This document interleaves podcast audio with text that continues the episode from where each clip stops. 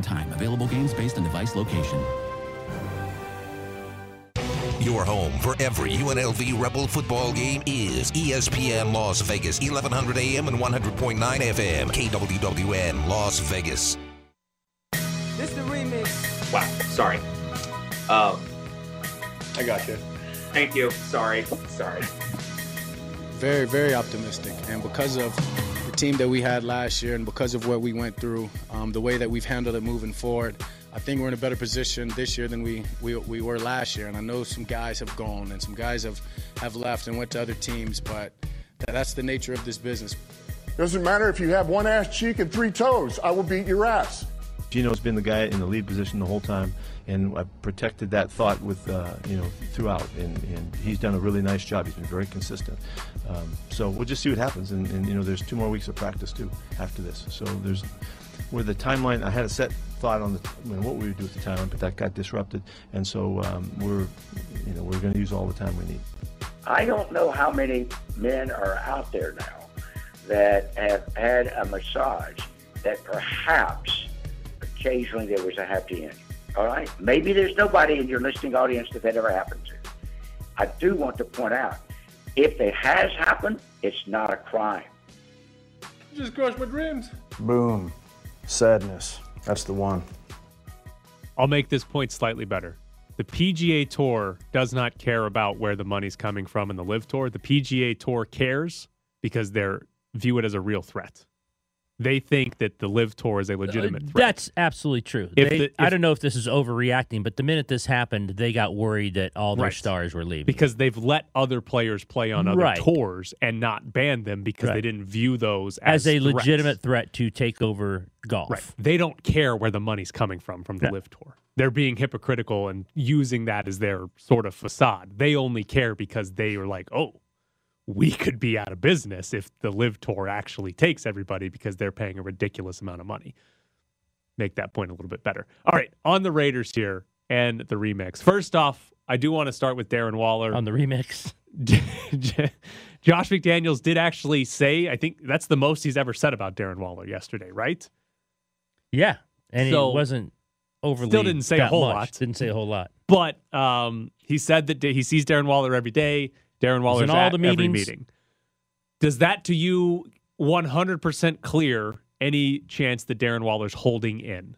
I don't think it's 100% because I've agreed with you uh, for a few weeks now that once he comes back for one day and leaves the next, um, I think it's a fair judgment that you can put both scenarios out there that he's holding in and or he's hurt. I'm going to stay with the side I think he's hurt, but I don't think your contention should be laughed at because I think he's been out a really long time.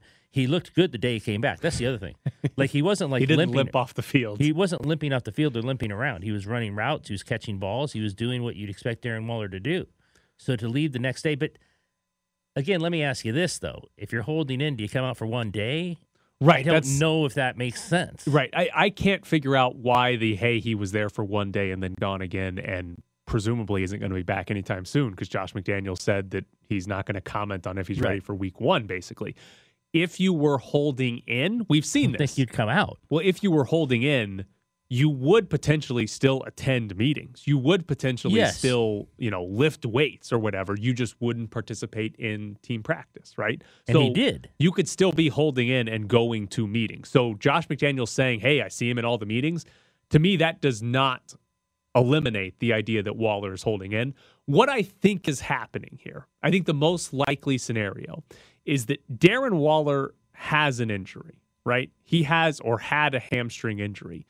But Darren Waller knows he doesn't have any guaranteed money. Right. So he is not going to push himself to be at training camp or practice because he has no guaranteed money. And here would be my prediction.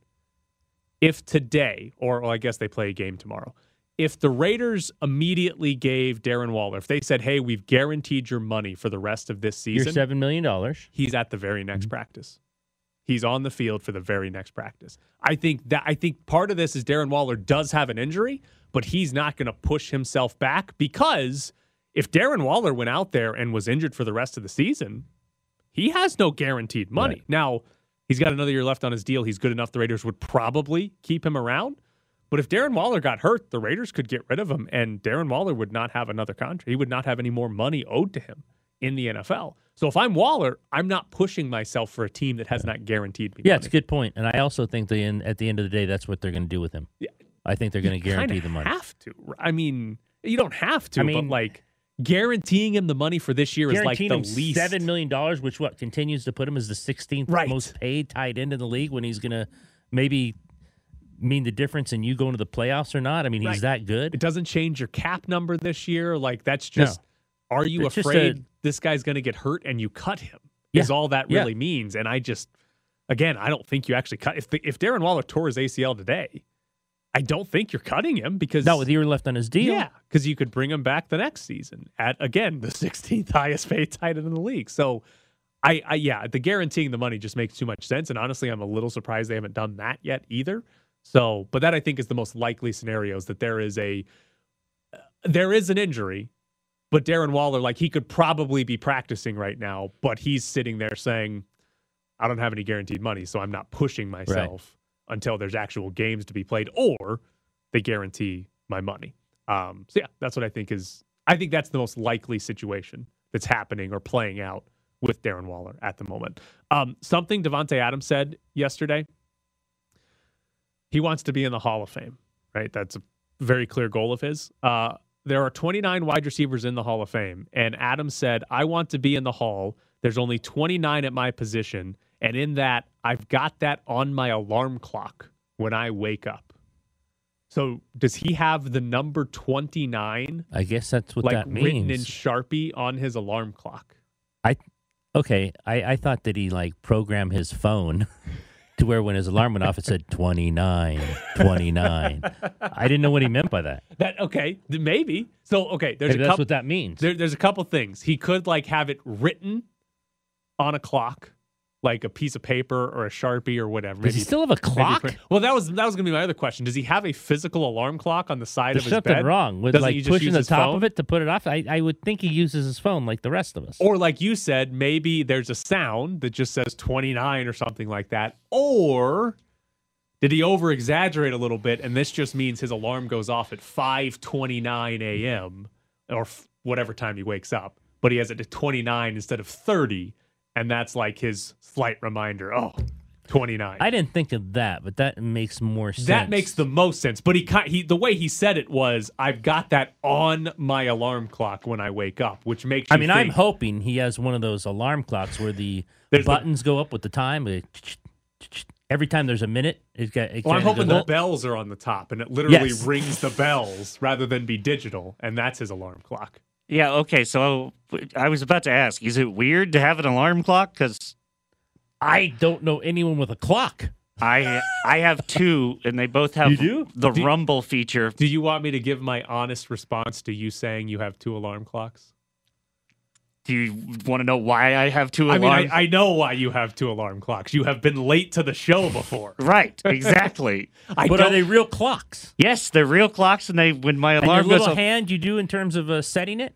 well, it's digital, No, no, but yeah. it's digital. yeah. okay. but it has a rumble feature. Like it shakes the entire bed. Jared needs multiple senses to be uh, disturbed If so that he can. if be it were awoken. possible, I would set like a cup of water above me, so that when the alarm went off, when the bed just- rumbled, it would like fall on your Yeah. face. If Jared, if we find out that Davante Adams has a history of like not waking up, then yes, I'd be like, okay, perfectly reasonable for him to have multiple alarm clocks like you. But as of now, we don't know that. I'm assuming he gets up when his phone alarm goes off and he doesn't need an actual alarm clock to go off that rumbles his bed to wake him up. Yeah, I also have set the one on my phone, and I have to do math problems in order to make it stop. And that used to happen during the show. Yeah, His alarm would go would off go off? during the show, and he'd be like, "Ah, I got to do long division to make it shut up." I have no chance of ever waking up to the alarm. You're up before it. Oh, every every day. You, when does that happen? Does that happen at some point? Because I'm I'm hoping. I'm No, hoping I- real soon. I don't. I don't. I think we're so conditioned on the show It's happened to me before, I, that I just like when I was a teenager. I very rarely get to the alarm. You? Yeah, especially the only time I don't is like in the winter when it does the sun doesn't come up. Okay. But like if it's in the summer and my the sun You're waking will be before. there, yeah, Yeah. I'm, I'm up before my alarm. I just want to lay in bed all day. Doesn't mean I get out of bed. I'm just you know, but I'm awake before my alarm goes off most of the time. Sometimes I'll fall back asleep, but I will wake up before my alarm pretty much every morning. Nope. Bed needs to be shook. shook. Every once in a while, my hetero life partner will have to run in with a glass of water and throw it on me. That's good. No, no, you need that. Run in there, throw it on you. I had one of my roommates in college would not wake up when his phone alarm would go off. And I would have to like physically wake him up to get him to shut the damn thing off. And then he'd go back to sleep. But yeah, would not get up. Or he would like wake up, realize it was going off, and just fall back asleep before he turned it off. Disaster. Yeah, uh, I remember this is completely off topic of the Raiders now, but I remember apparently I convinced my dad one time in my sleepiness that, uh, yeah, that it was a teacher day, so I didn't need to go into school. So you, you're a sleep liar. Apparently, is what you're saying. Apparently I value I value sleep to the point where I can have a full conversation subconsciously make up a lie so that I can keep sleeping. Pretty good. It's impressive. looks good. Uh, did you see the video of Bill Belichick with the UFC? oh, belt? absolutely. With Dana White putting it on him. So he goes to the UFC complex. Complex, yeah. They put the belt on him. He celebrates like he won something with Yeah. that belt on him. Puts his arms in the air like Rocky. Are he and Dana White friends? Absolutely. I mean, Dana White literally just Dana said White. that he tried to get Tom Brady away from the Patriots to the Raiders. And the next, like two days Yeah. later, Belichick is, hey, Dana, where's that championship? I wonder if belt? Belichick, because Brady was a free agent, already knew he was gone. I guess. So he, might have doesn't said, hold, "This guy's doesn't not hold any coming back." grudges. Did- Belichick's like, "Did you see the Tennessee game? Can't have this guy around anymore." Yeah, Did remember you see he the Miami? to- see the Miami game to end the season? He Can't wanted to guy. keep Garoppolo. exactly. uh, yeah, White's a huge Patriots guy. Man, huge Patriots fan. Dana White's a huge everybody guy until you say something bad about him. Oh, he's a little late. Oh, he's, a little he's late. on it. The Las Vegas Review Journal. That's okay. Yeah, just don't don't don't do anything like that. Otherwise, he's a huge fan. Because if you were a huge Patriots fan, why on earth would you broker a deal for Tom Brady to go to the Raiders? Cocaine isn't cheap. Is that the answer? Unless, again, unless Brady said, "I'm not going back there no matter what," and he's like, "Oh, if you're not going back there, I own a suite at Allegiant Stadium." I know this So Mark why don't you come here? guy. Yeah. and a suite. Now we got to watch out for Gruden. We He might convince deal. Jon We got to Gruden. convince Jon Gruden this is a good this is a good deal. I uh, what do you think, man? When did did anybody ask Bill Belichick what he thought of UFC's complex? Because he thought the Raiders Oh, facility was man. the greatest thing he's ever seen, and that UFC complex I've never been there, but is apparently Beautiful. really like Yeah. spectacular. D- Bill Belichick's going to go back to New England and be like, "What the hell are Yeah. we doing?" Hey, Crafty, let me show you some pictures of where we were. Yeah, use some of that Gillette money. When they when do they play here? Is that in November or December? Whenever that is, it's late in the season. he He'll, is- bring, he'll bring Kraft I was over going to to the facility. he's coming two days early with Yes, Robert with- Kraft to Like, walk "Come on, through that facility. We got some tours to take. Come look at these First things. at first at the uh, Raiders facility, and then on the way back on the bus, they're going to go on the 215. Will uh they're building that Aces facility right next to the Raiders Oh. one? Is that going to be done by the time they play here? Because Belichick's The walls are up. He's going to be blown away by that too. How walls mad, are up. How mad would he be that he's like, look at this WNBA facility? the court is right next to a water fountain. this is incredible. They can get taped up and walk right on the court. Does this also make you kind of think that the Patriots practice has the hose connected to the pipe Yes, with the little they Yes, and they go over and like put the hose Yeah. on, bend down, and like take their drinks. tastes a little metallic, but you know, not bad. The bathroom is just a giant trough. They don't Yeah. have urinals or, or toilets. It's just a trough you got to pee into. Yeah, I, that's what I think they practice in now. We need more ice. Right? I'm, I don't I'm- think you're out of crazy to say that Kraft will see the Raiders facility. if you're Belichick. I mean, I the don't way think he's that's talked cra- I don't it. think that's crazy. Yeah. The way Belichick's talked about it, he's going to be hell. He's not even going to wait till game week. He's going to fly him out next week.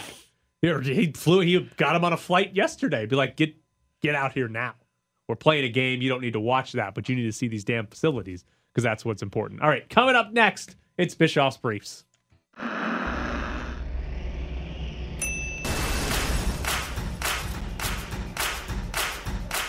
Bischoff's Briefs. I'm afraid we need to use math. Bischoff's Briefs. I knew I should have checked your showboating globetrotter algebra. Bischoff's Briefs. Man, I thought you knew that algebra was all razzmatazz. Bischoff's Briefs. Yes, I see. Something involving that many big words could easily destabilize time itself. UNLV football, the season is almost here. It's Thursday. They play on Saturday against Idaho State. You can hear that game right here on ESPN Las Vegas. I want to take a season long look, though, at UNLV because Bill Connelly's SP Plus rankings uh, are out before the start of the season, and UNLV comes in ranked 117th in SP Plus. Uh, SP Plus is basically an analytical ranking. I like to consider it the KenPom of college football. Uh, so 117 makes UNLV the 10th best team in the Mountain West. New Mexico and Hawaii are the two teams that are worse than UNLV, and Nevada is 116. So just one spot ahead of UNLV. Not very far off there for UNLV. If you go through UNLV's schedule, here are the SP Plus ranks of all the teams they'll play, so you can compare it to that 117. Idaho State is not Division One, so they're not ranked in SP Plus. That's their first game of the year. Cal is 78. North Texas is 88. Utah State is 77. New Mexico 125. San Jose State 95. Air Force 53. Notre Dame 7. San Diego State 59th. Fresno State 45th. Hawaii 123 and Nevada 116 to end the season. So, a couple things. First off, UNLV being ranked 117 in SP Plus, that's about where UNLV's been ranked in SP Plus every year for forever. They're always in that sort of one teens range. There hasn't been improvement in the Marcus Arroyo era from the Tony Sanchez era, and SP Plus projects there won't be much improvement after this season, right? There is, and I think there's a legitimate chance if at the end of the year, UNLV's 117 in SP Plus, that means they probably win three games or something like that this year. Uh, that Arroyo might be, we might be talking about Marcus Arroyo getting fired at the end of the season if they're still 117. Now, I think they're probably going to get to like four wins this year. I think that's a legitimate number. Idaho State, New Mexico, Hawaii uh, are all teams UNLV is better than. Nevada is basically the same. Those are the four worst teams on the schedule, right? You should get three wins out of that. Maybe you get all four, but you might lose to one of them because not like UNLV is a consistent good team. But if you go three and one against them, there are other beatable teams on the schedule: San Jose State, Utah State, North Texas, maybe even Cal. Those teams aren't good enough that they're just going to walk in and roll over UNLV even they play poorly. If one of those teams plays poorly, UNLV can absolutely beat them. So you probably win one of those games, potentially two of those games, and that gets you to four wins or maybe more. And that's kind of like that's kind of the key every year for UNLV football that they never take advantage of. The middle and the bottom of the Mountain West are not any good. UNLV is going to play five teams this year that are ranked outside of the top 80 in SP Plus and Idaho State. Half of their schedule is against bad teams, and then Utah State and Cal are 77 and 78.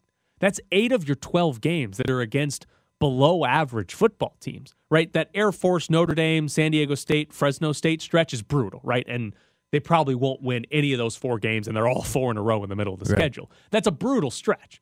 But outside of that, the other eight games on this schedule, there's no reason UNLV shouldn't win half of them. There's no reason UNLV shouldn't be competitive in, you know, all of them. They'll probably get blown out in one because it's football and stuff happens. But there's no reason that those eight eight of the twelve games on their schedule, UNLV should be going in thinking, well, yeah, we can absolutely win this game. It's not going to take a miracle, right? When they play Notre Dame, it's going to take a miracle to win that game. Even when they play like San Diego State, right? A lot of things are going to have to go their way. But with the other eight games on the schedule, only a couple things really need to go their way, and they should be able to win a lot of those games. And that's the other key that they failed in miserably last season. There's a really good chance they're going to play 12 games this year. There's a really good chance seven, eight, nine of those games are one score games in the fourth quarter. There's a really good chance they have a lot of close games, or at least going into the fourth, it is a close game. Can they win those games? Because last year That they was what they didn't do. Last year they were horrific and lost a bunch of Lost close six games. by eight or less. Normally, that stat evens out. Right. Normally, hey, you go from you know Oh, and six in those games. right to three and three. Right. Right. That's generally what the expectation is.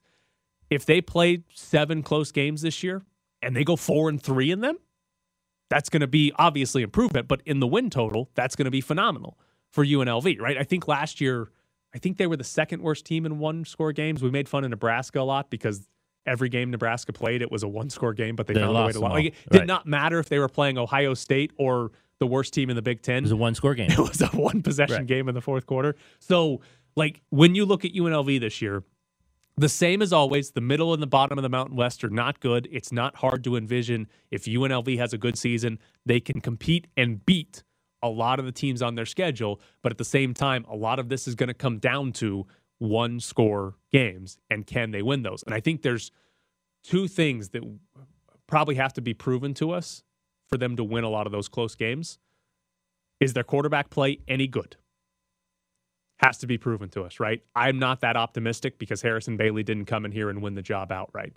And the other thing is, can Marcus Arroyo coach in close games? Right. Because we talked about this a lot last year. There's a lot of things Marcus Arroyo has done that you can point back to and say, well, they lost a close game because, right? He started the year with the wrong quarterback last year in Justin Rogers. If he starts Ju- Doug Brumfield last year, they probably win their first game of the season. They don't lose in overtime. He they had I can't remember who were they playing. Was it San Antonio? I'm blanking. They had the game where they had the fi- they had the ball for the last seven minutes.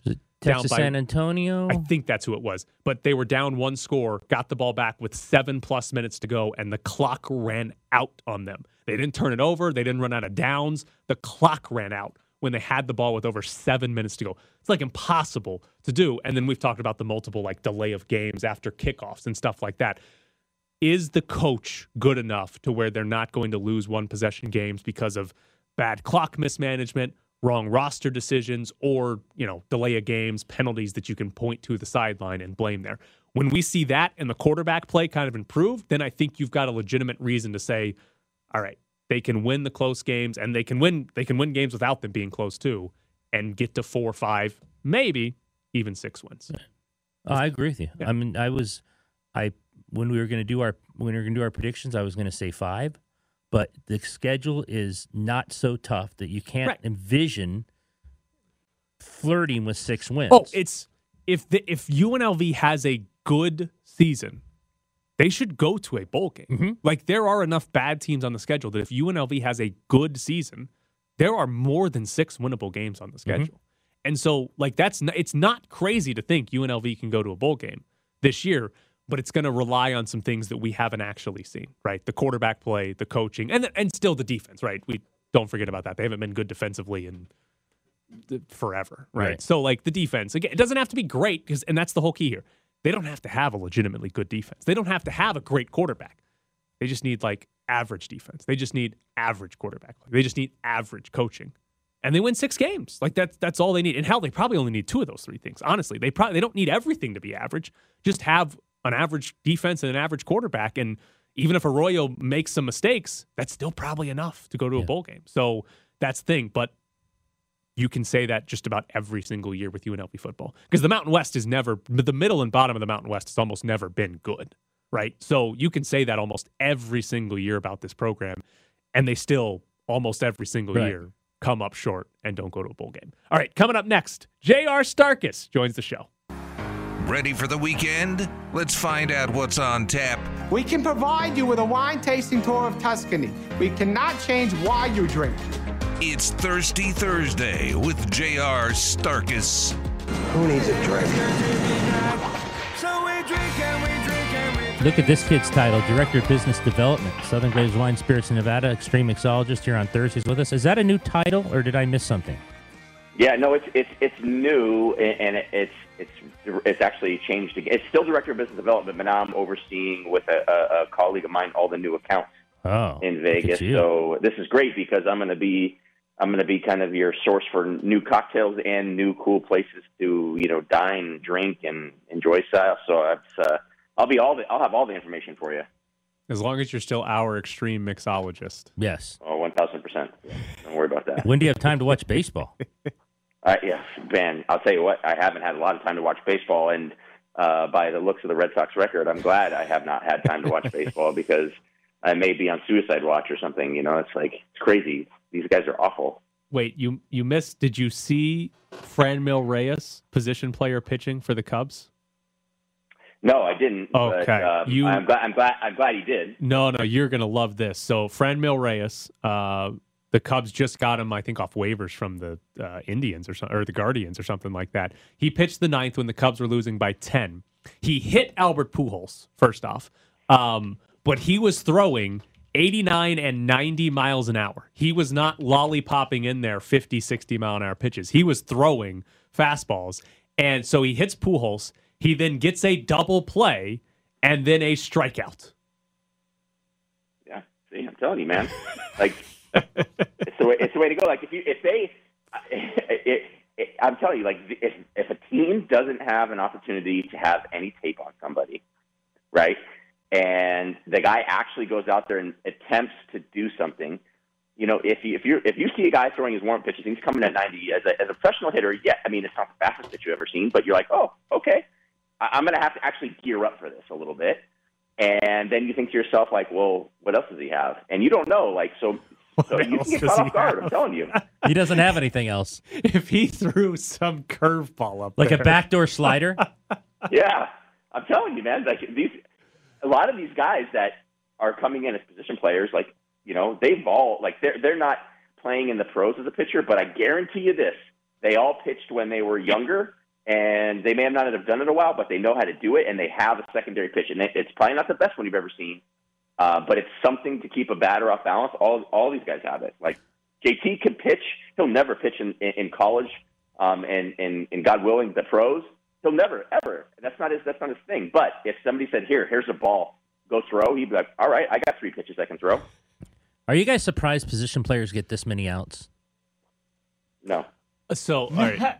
The I watched the Dodgers last two nights. They've they, um, they've gone position players like uh, both teams have gone position well, players the okay, the. Dodgers are blowing everybody out, Ed. Not everybody gets to experience the ten-run victory. No, I'm just I'm just saying. Are you surprised they don't? So uh, Renfroe hit a home run off from last night, but other than that, they, a lot of these position players who are throwing like 45 get get guys out like with fly balls because So- everyone's trying to hit it out. Last week, the Astros beat the White Sox. They scored 21, 21 to five. They scored four in the ninth inning off of a position player.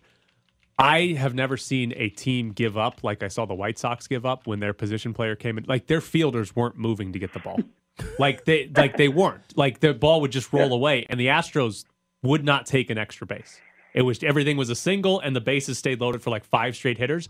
And I believe Dusty Baker used a pinch hitter. I believe he told him to ground into a double play because he went up there on the first pitch, chopped it into the ground, and they turned a double play to get out of the inning. Because I think Dusty Baker was embarrassed at how Right. badly the White Sox were playing behind a position player. Okay. Because everybody was just hitting it as hard as they could, and then this one guy comes up and chops it straight into a double play. I think he was told, go hit infield practice for their shortstop so we can end this game.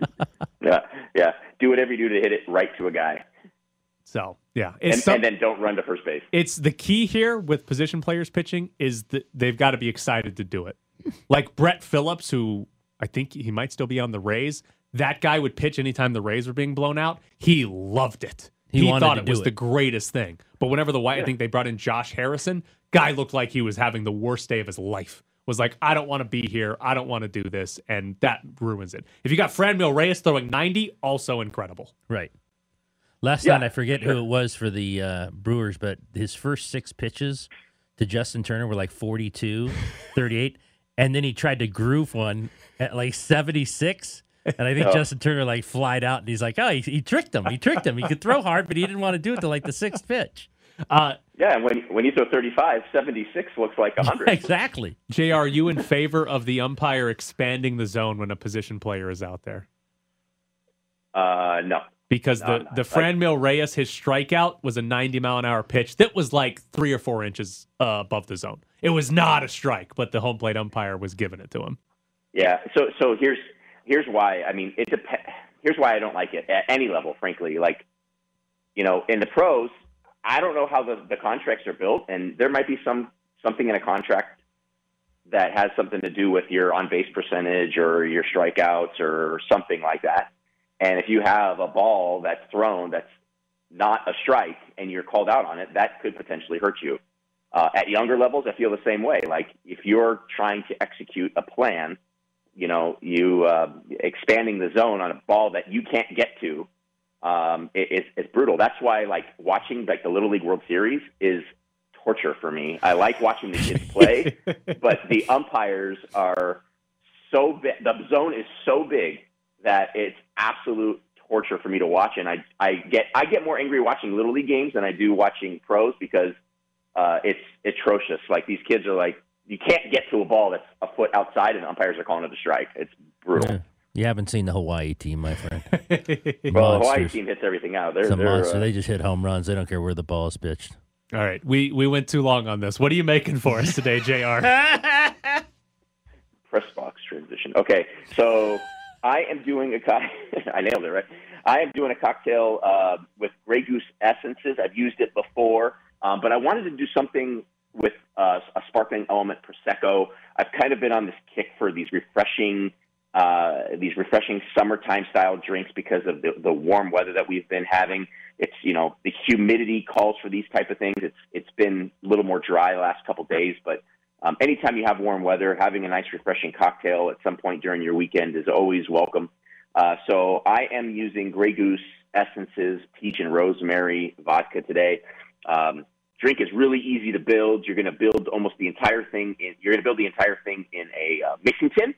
Um, and so your first ingredient in that mixing tin is going to be two ounces of the Grey Goose essences, peach and rosemary vodka. Going to add a quarter ounce of Pama, which is a pomegranate liqueur. Um, and the pomegranate liqueur will add a little flavor of pomegranate, but we're also using it because we want a little bit of that reddish color uh, that, it, it's going to provide. Um, five fresh raspberries in there will also add to that to that color that we want. So we add five fresh raspberries. No muddling or anything like that is necessary for this drink. We're going to add an ounce and a half of fresh lemon sour, which is nothing more than three quarter ounces of simple syrup and three quarter ounces of lemon juice. Take all of those ingredients and you're going to shake them together. Now I'm going to shake them with with like when you when you have the setting on your refrigerator, one is cubed, one is crushed. I use the crushed ice for this because I like this drink because it's going to be a shake and pour method that we've talked about before. I like having the um, the consistency of being able to crunch on the smaller uh, chips of ice. So you're gonna, you know, put the vodka, the Pama, pomegranate, the lemon sour, and the fresh raspberries in the mixing tin. Fill it to the top with that crushed ice, and you're going to give this a shake. You don't want to shake too long because you don't want to over dilute the drink. Um, the smaller ice will dilute quicker than the larger ice will, but you need to shake the drink hard because you're not muddling the raspberries and you want to break them up. So fill it to the top with ice, seal the shaker, give it a hard shake for like five seconds, and then pour all of those ingredients, or actually before you pour those ingredients, you're going to top the, the tin with like a, a Gambino Prosecco is what I use. So use your uh, dry Prosecco. Uh, so I used about two to three ounces of Gambino Prosecco. Then I take all of those ingredients and I pour them directly into my glass. Um, I used a hurricane glass, uh, but you can use anything that like holds around 12 to 14 ounces. Uh, and then top it off with a little extra of the crushed ice. Garnish it with a couple of wheels of lemon, or you can do a sprig of mint or other raspberries if you want, whatever you want. But it, it's a it's a really great, easy, refreshing cocktail, um, highlighting the flavors of peach, rosemary, pomegranate, and raspberry. Sounds like a summer drink. It is for sure, it, it, and you know, it's uh, to me, it, it's one of those drinks that like you can sip on or, or, or by the pool. But I sometimes like a little consistency to my drinks, so I, I like to drink the drink, get the the bit of the raspberry, chew on the ice, and um, it, it's kind of a I don't know, maybe cathartic kind of uh, way to drink a drink, but it's it keeps you cool for the summertime and when and when it's either really humid or really hot. And we looks like we're gonna have a good one this weekend. You weird people with your crushed ice. Yeah. You love it. Although you used to bring in those weird ice cubes with your with your drinks. I just found I out don't know if Tyler they're and I have weird, something in common. I hate What's crushed up, ice. I, don't I love have, I don't have ice. a problem with it. I just think it's weird when people love crushed ice. Coconut water with crushed ice. You Ugh, can't beat just- it. No, it's awful. Crushed ice is terrible. It should go it. go straight to hell. None of that combination. crushed ice should go to hell. None of that combination sounds good, Ed. Crushed ice and coconut water. Oh, it's beautiful. You don't like great, coconut man. water? I don't think so. That I don't ice, remember. that ice water coconut So flavor. think of think of think what I've if water was before. sweet. I think I've had it Yeah. Like what if you just like took sugar, put it in water, Yeah. and someone said, "Yeah, that's healthy for you," Kool-Aid? even though that doesn't. That sounds like Kool Aid. Yeah. Is it Kool Aid? Is that what we're doing here with coconut water? All right, J.R. Starkus, our extreme mixologist, Southern Glazer's Wine and Spirits. J.R. as always, we yeah, appreciate you. be- it. By the way, you better start lifting if you're going to catch up to that kid with the picture you put on Twitter the other day. Oh, I mean, it's crazy, right? Like, I, I, I can't keep up with him. That's that's it's insane how how big he's getting. So he's doing well. Thanks, buddy. Thanks, J.R.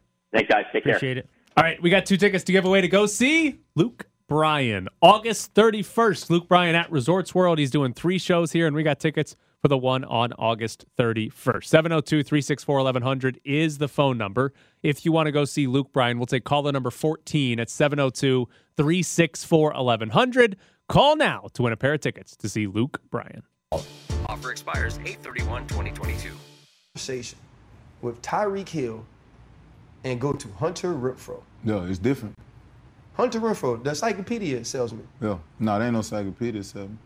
Hunter really liked that. Turn the film on. You watch film, don't you? I know, but I'm just trying to be devil's advocate because I just Nah, because man. my He- man got nah, a he receding underrated. hairline. Nah, you- no, you gotta he's- give him some credit, No, man. he He- really is. he- he good, man. Right. Yeah, like he got he got his deal this year, and I just and like I would actually talk about it all the time on TV. I did a breakdown of him. I was like, y'all got to stop going out there looking at it. Yeah. Y'all got to stop looking at his headshot, looking at his uh-huh. body, and get out there You and better cover. guard him. You yeah, better yeah, him. and guard. Him. You heard it here first, people. Hunter Renfrow. Fantasy football lovers, you got your sleeper. But Renfrow, You're locked in the press box. He doesn't count as a sleeper in fantasy football. No, football. that he's would have like been a fifth round year. Like a hundred call, he had hundred catches That would last have been year. last year. He would Yeah. have been a sleeper. Yeah, He was Had over great. 100 catches last year. What is he? One of three Raiders ever to have 100 catches in a season? exactly. I'm wondering if uh, Lincoln's right, and he kind of insinuated Hunter would get the most catches this year because of what the Patriots did with people like Edelman and others in the slot. Might be true. I Might be true. honestly don't know. Like we, I, I don't have any idea because if you a you can look back at what the Patriots did and kind of insinuate. Yeah, is that fair to McDaniels? Is that not fair to McDaniels? Right, he has Derek Carr now. He doesn't have Tom Brady. But if you look back at the Patriots, obviously they had a lot of success with the small white slot white uh, receiver, which is what Hunter Renfrow is. Obviously, they had a lot of success with Rob Gronkowski at tight end. Can Darren Waller do some of that? And obviously, the best year Tom Brady ever had, Randy Moss, was with Randy Moss, which is what Davante Adams is potentially. Now, Adams is um, uh, provides more than the deep. I think he's a more, way more all around receiver. Right, than Randy Moss was that year. But still, Davante Adams can beat you 25, 35, 45 yards down the field and make a great play and have a 60 yard touchdown. So like you can you can go back in the Patriots with McDaniels there and make an argument for all three Waller, Renfrow, and Adams and be like, oh, this is why he's gonna because he's Gronk or he's Welker or he's Moss.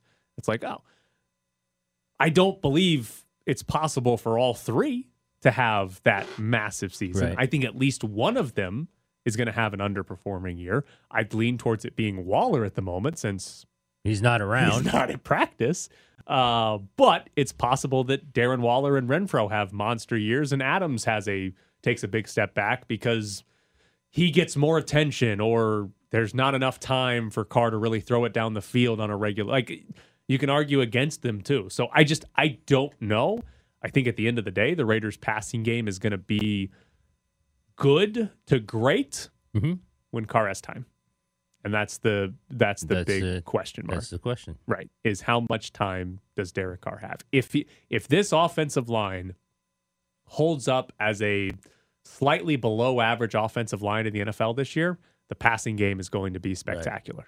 If this is the worst offensive line in football, then they're in trouble. They might not have great seasons Right. because Derek Carr's getting hit a lot and they're not able to run stuff down the field and it's hey Davante Adams catch it 2 yards down the field and make something happen, which by the way, he can do on a uh, better than most people in the NFL. But if that's all he's doing, it's going to be a down year. So I I don't know how to basically gauge that. And for fantasy football purposes, I don't know how to like. Well, for fantasy football purposes, this just in though he's not a sleeper. Right, R- Renfrow. That none of those three are no, sleepers. those not at all. Even if I like, I think Renfrow's going to have maybe a slightly worse year than he did last year. It still doesn't make him Well, a 'cause of sleeper. Davante. Right. It doesn't make him a sleeper No. because he broke So out. he'll only have season. 90 catches. Right. He'll have 96 catches next year. Uh oh. Only 96. Um. All right. I wanted to end the show with something on baseball here for you. Framber Valdez set the Astros franchise record with 21 straight quality starts. Quality start is at least six innings pitched and three runs allowed or less. And if you play fantasy baseball, it's a better thing to track than wins. And he's a sleeper. Uh, he is a sleeper, yes. Um, he seven innings, one earned, two hits against the Twins last night. Um, the MLB record for consecutive quality starts is Jacob deGrom. He had 26 uh, over the course of two seasons. So Framber Valdez needs five more to tie deGrom. He's not going to make five starts uh, the rest of the regular season. So this would have to carry into next year for him to get that. But 21 straight quality starts. Framber Valdez has thrown has 24 starts this year. 22 of them have been quality starts. Justin Verlander has the second most quality starts in baseball with 19 in 23 starts. So basically, every time those two guys pitch- Basically, you're the best team. yeah, I hope so. Best starting pitching. I think that's Did you see where the uh, Astros are at the Dodgers next year? yes. Oh, by the way, let me ask you this. I actually love that schedule. Playing everybody. Yeah, I think it's Yeah. cool. Oh, it's It's awesome. should have been done a long time. Playing the in Padres and the Rockies 19 Yeah. times. It's just like, it's, It's absurd. it's just too much. absurd. Yeah. So Astros at Dodgers. Series starts the day after my June. birthday. Right? Yeah. Series starts the day after my birthday. Will you go? Yes. Yeah. I will be there. Automatic. Yeah. Dodger dogs? Yeah, whatever. They're fine. They're just, They're- no, just- they're just a hot dog. We've had not- this conversation. They are not overrated. Unless that uh, um, concession guy who got the vendor who got fired or whatever Yeah. for throwing them at people. throwing 'em at people. If that guy throws one at me, You're going to think it's the yeah. best hot dog I mean, I'll the world. probably have one, but it's Yes, like you will. it's a normal hot dog. It's better.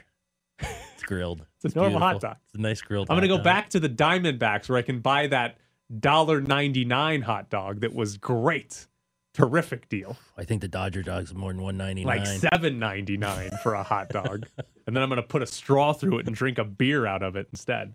But yes, I, I plan to go. It'll be right after my birthday, so I'll Yeah. somehow find a way I to go love to all it. three. They're playing the Yankees at Dodger Stadium. They're at Boston. Yeah. I think it's awesome. You play everybody. Yeah. My great. only disappointment is they are they play the Padres in Houston, Okay. So and you of, of any of the Where West they play the Coast Angels? teams. Well, they play. well, they play the Angels division. anyway. So Yeah, you, yeah. do you ever go to those games? Yeah.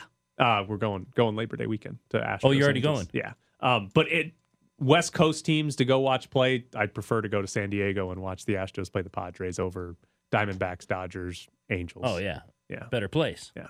So, unfortunately, they only play the Padres at home next year. So, that's too bad. Will you wear your Astros shirt in Dodger Stadium? Yeah, I did uh, last year Oh, okay. yeah, All right. when I went for one game. So, yeah, I will. Did you get booed?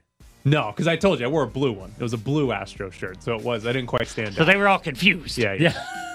It wasn't like, oh, that's clearly an Astros fan. Next year, I think I'll wear an orange shirt. You'll wear the orange one? Yeah, I think so. Just to piss people off. well, yeah, and also it's been it'll have been six years at that point. Oh, they'll never forget I mean, that. that's They'll fine. never forget that. I just don't want to be punched in the face walking through the concourse With That's your all. Dodger dog. Yeah, With your yeah. $7 Dodger dog.